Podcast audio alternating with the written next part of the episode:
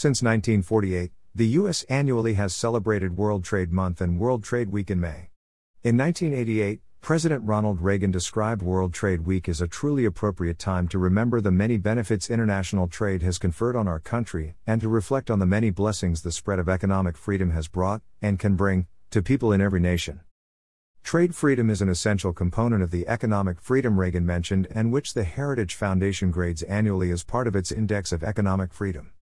Trade freedom in the U.S. has been on the decline in recent years due in large part to costly tariffs imposed on imports during the Trump administration.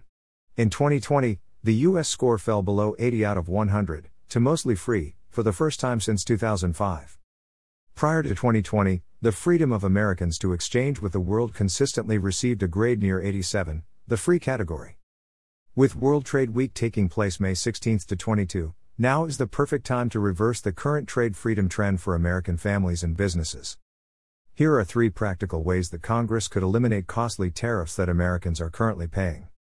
Renew and expand the Generalized System of Preferences, which is a trade program that temporarily eliminates tariffs on imports from developing countries.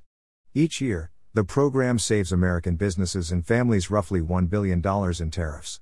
The generalized system of preferences expired on December 31, and its prolonged lapse cost Americans $135 million in extra taxes between January and February.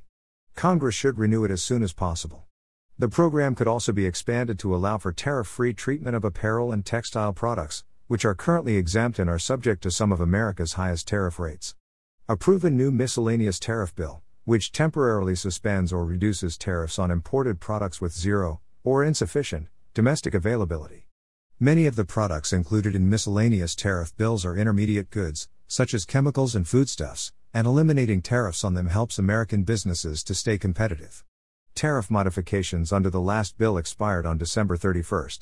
Congress should approve the latest legislation eliminating miscellaneous tariffs without delay. Permanently eliminate tariffs on manufactured goods.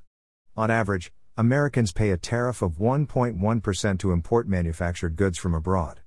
A recent Heritage Foundation study found that eliminating tariffs on those goods would increase U.S. exports in all sectors, reduce prices paid by consumers, increase U.S. gross domestic product, and create more and better paying jobs. More affordable manufactured goods, many of which are inputs used to make other products, also improve the competitiveness of American manufacturers.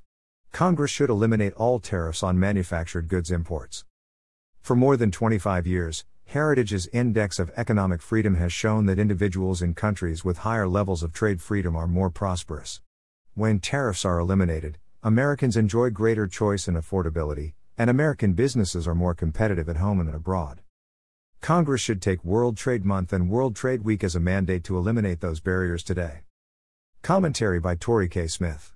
Originally published at the Daily Signal https colon slash slash www.dailysignal.com slash 2021 slash 05 slash 17 slash 3 ways to improve trade freedom during World Trade Month slash